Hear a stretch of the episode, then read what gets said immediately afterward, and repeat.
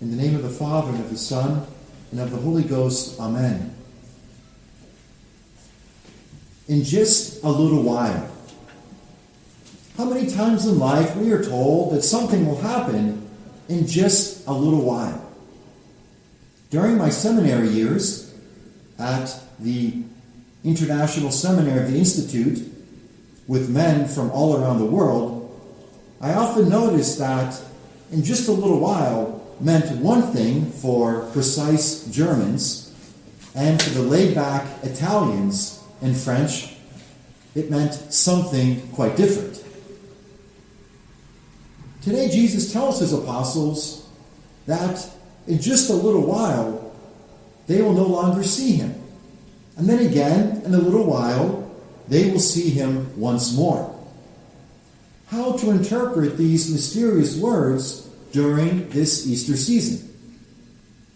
In one way, we can understand these words to mean that this short time of 40 days, when the risen Christ is speaking and walking and eating with his apostles, this short time is soon coming to an end. In a little while, Jesus will leave them and go up to the Father on Ascension Thursday. However, after a short time of separation, after a little while, the apostles will see Jesus again in heaven, years later after their death. And the eternal joy of seeing him shall never more be taken away, but they will be with him in heaven for all eternity. So, dear friends, today's liturgy reminds us that on this earth, our whole life is indeed just a little while. Life passes by so quickly.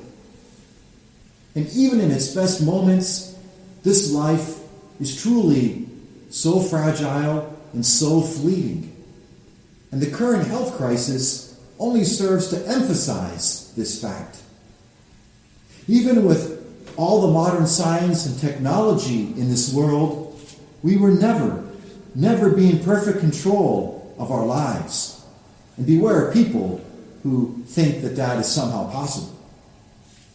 We will never be fully in control. There is no escaping the grief and tears of life. And the fact is that death is coming for us all. Death is coming sooner than we realize.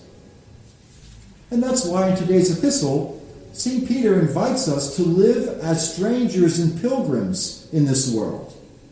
Because here is not our home. We have been made citizens of heaven by the precious blood of Jesus. We do not really belong in this world. No. We are just passing through. We should therefore resist the temptation to live this world as some kind of utopia.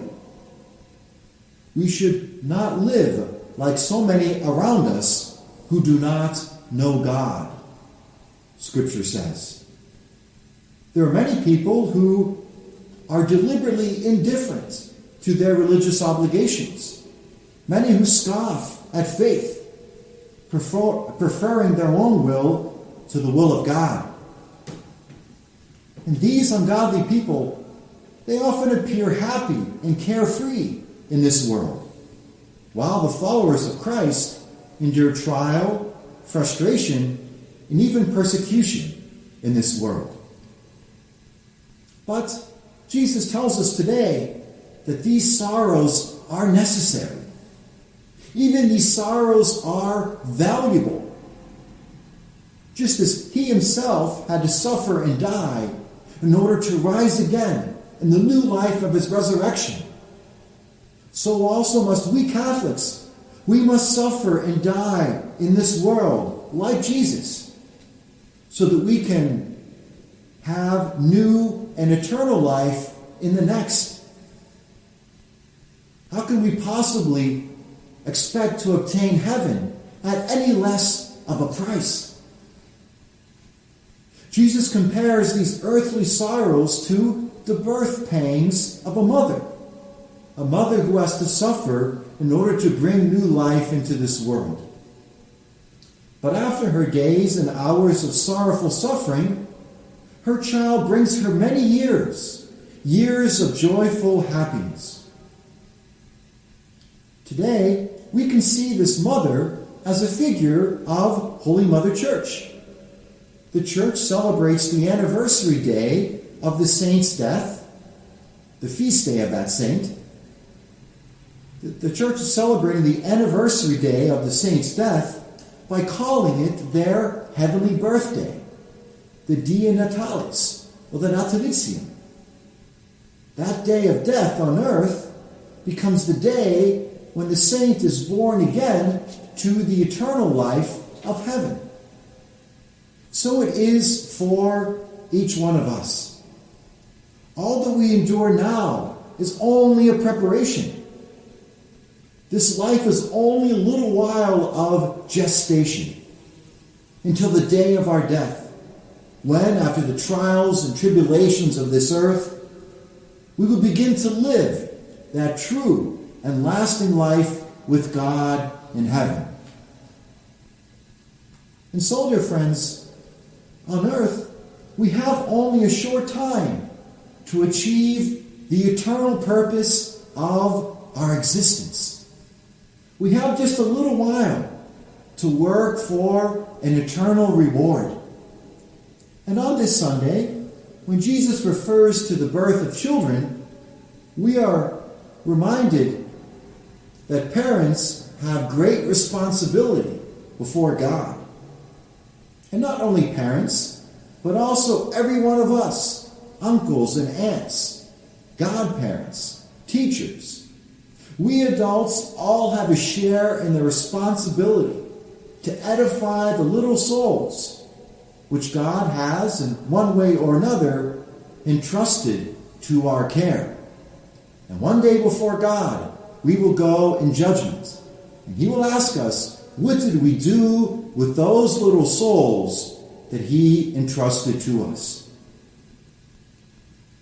So, God gave to parents not only the joy of bringing children into this world, but also the obligation to nurture these young lives so that these children can bring more joy to the parents throughout many years. But that means, first of all, that the parents have a duty to nurture the souls of children. Nurture the soul first and foremost. And this spiritual obligation is even more important than the duty of providing food and care for their bodies. Just as you teach children to brush their teeth and to the ABCs and to have polite manners, so also children must learn the sign of the cross from a very early age. They must learn morning prayer, evening prayer, as soon as they can say mommy and daddy. Spiritual care for their souls is even more important than the care you give for their bodies. Parents must educate these children in the Catholic faith. They must instill within these children a solid formation of good morals and manners. Because in just a little while, these children will be up, grown, and gone. In just a little while, these grown up children will themselves have children, and they themselves will pass on into eternity. What is the most fundamental way for parents to, to train their children? Number one, the parents themselves must live the ways of God. And, that, and there's more here than simply giving a good example. Remember that we live in the atmosphere of divine grace. And the greatest reason for our sadness and discouragement is because we forget how we live in an atmosphere of divine grace. In God's ordinary providence, He is using us as instruments of grace. Those persons who are in possession of His grace. When we are in the state of grace, God uses us through words, actions, and prayers to bring grace to people around us. That's the mystery of the communion of saints. So, parents who try to be holy, those parents are channels of holiness for their children. And the more you try to be holy, the more graces you obtain for your children. The graces received by parents, they pass on to the children and the grandchildren, to the godchildren, etc. So have great confidence in the power of grace to influence and edify the souls of your children over time. And don't lament the fact that you're not perfect saints. You never will be. But try and try. And the more you try, the more God, again, will use you as an instrument to bring grace to the little ones around you. So don't be discouraged, but keep on trying. Parents must train the children to understand their faith. It's one thing to believe, but it's something else to truly grasp and comprehend what we believe. And that is the work of a lifetime. In today's academically sophisticated world, there is no choice. You either, you either understand your faith or you will lose it. It's not enough for parents to have their children know their prayers and memorize certain articles of faith. It's very good. It's not enough. Children, they grow in size and weight, and they grow in intelligence. They will be asking more and more questions in time. And you do, and you, dear parents, you must be feeding them, nurturing them in their minds, in the faith helping them to grow in spirit as they grow in inches, in feet, and in weight. You take them to the doctor, you take them to the dentist, and you would not be good parents if you didn't do that. Well, then you must also bring them to church. You must bring them spiritually before the image of our Lord and His Blessed Mother in your homes, so that their minds and their souls grow and develop as their bodies grow and develop. And you must be ready to answer their questions. You must be ready to explain the meaning of what the children are taught to believe. Their, their eternity depends upon their understanding of the faith that you give to them. So be ready to explain your faith in your own words. I know that could be a daunting task, but to explain the faith, read a little be consistent, read a little, and pray a lot. And then you will see that God will give you, parents, the words of wisdom you need. Read a little, read daily, and pray a lot. And that knowledge will be given to you. Those words alone aren't enough. Your actions must agree with those words. Undisciplined parents will have undisciplined children. So, from the youngest age, correct the children with love and firmness. Guide them with an earnest but gentle hand. Give discipline as well as encouragement. Be quick to correct, yes, but also be quick to congratulate and to compliment the children on a job well done. Punish now when necessary, yes, but in order to reward them later when they do a good job. Parents and teachers, godparents, aunts and uncles, all of you adults out there, the children you have now before your very eyes, they will, in just a little while, they will soon be grown up and gone. So now is the time to educate them well. Now is the time to give them a good example. Now is the time to pray and to sacrifice for them, to receive the graces they need to grow. Parents, you have only just a little while. So don't wait until it's too late. And for those of you parents whose children are already adults, your parental mission continues. Even as your children might live many miles away, your parental mission continues for their souls. Offer prayer after prayer for them. Consecrate your sufferings for the spiritual good of your adult children.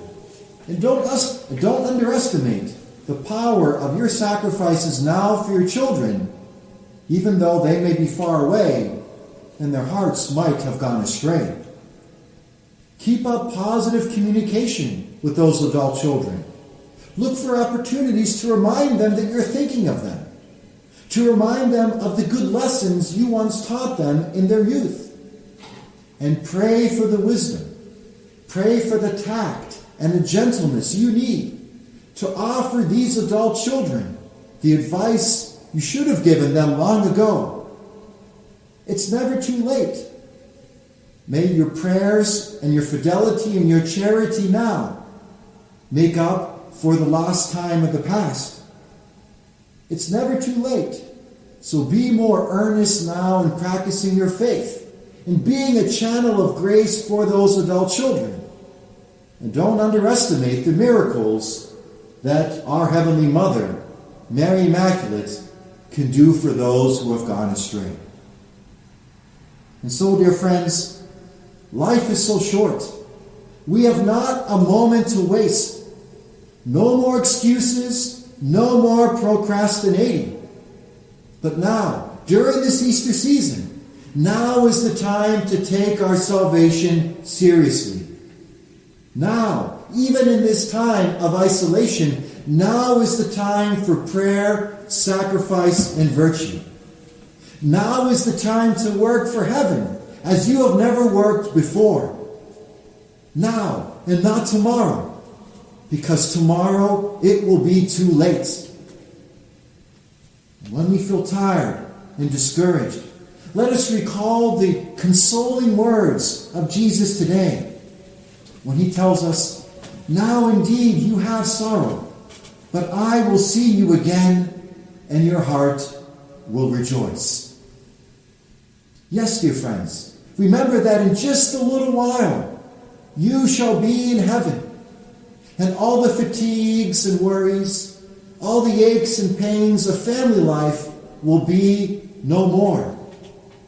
One day you will look back on this moment and you will have wished that you had done more. One day from heaven, you will look back on this moment and you will realize how valuable every sacrifice, every prayer, how valuable it is in the eyes of God, and how valuable these moments are now in order to win for you a blessed eternity in heaven. One day you will look back and regret that you had not done more. So let us be grateful today that God has given us families so that after death, our families can be reunited in heaven. The family ties we have here on earth are meant to go on for all eternity in heaven. So, now it's up to us.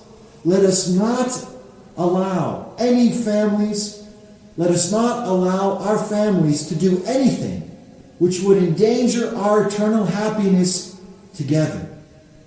But let us do everything we can to help each other, make it safe and sound to that blessed reunion in our eternal home of heaven. Now it's up to us. Think of heaven. Get to work. The clock is ticking. Time is short. We have only just a little while.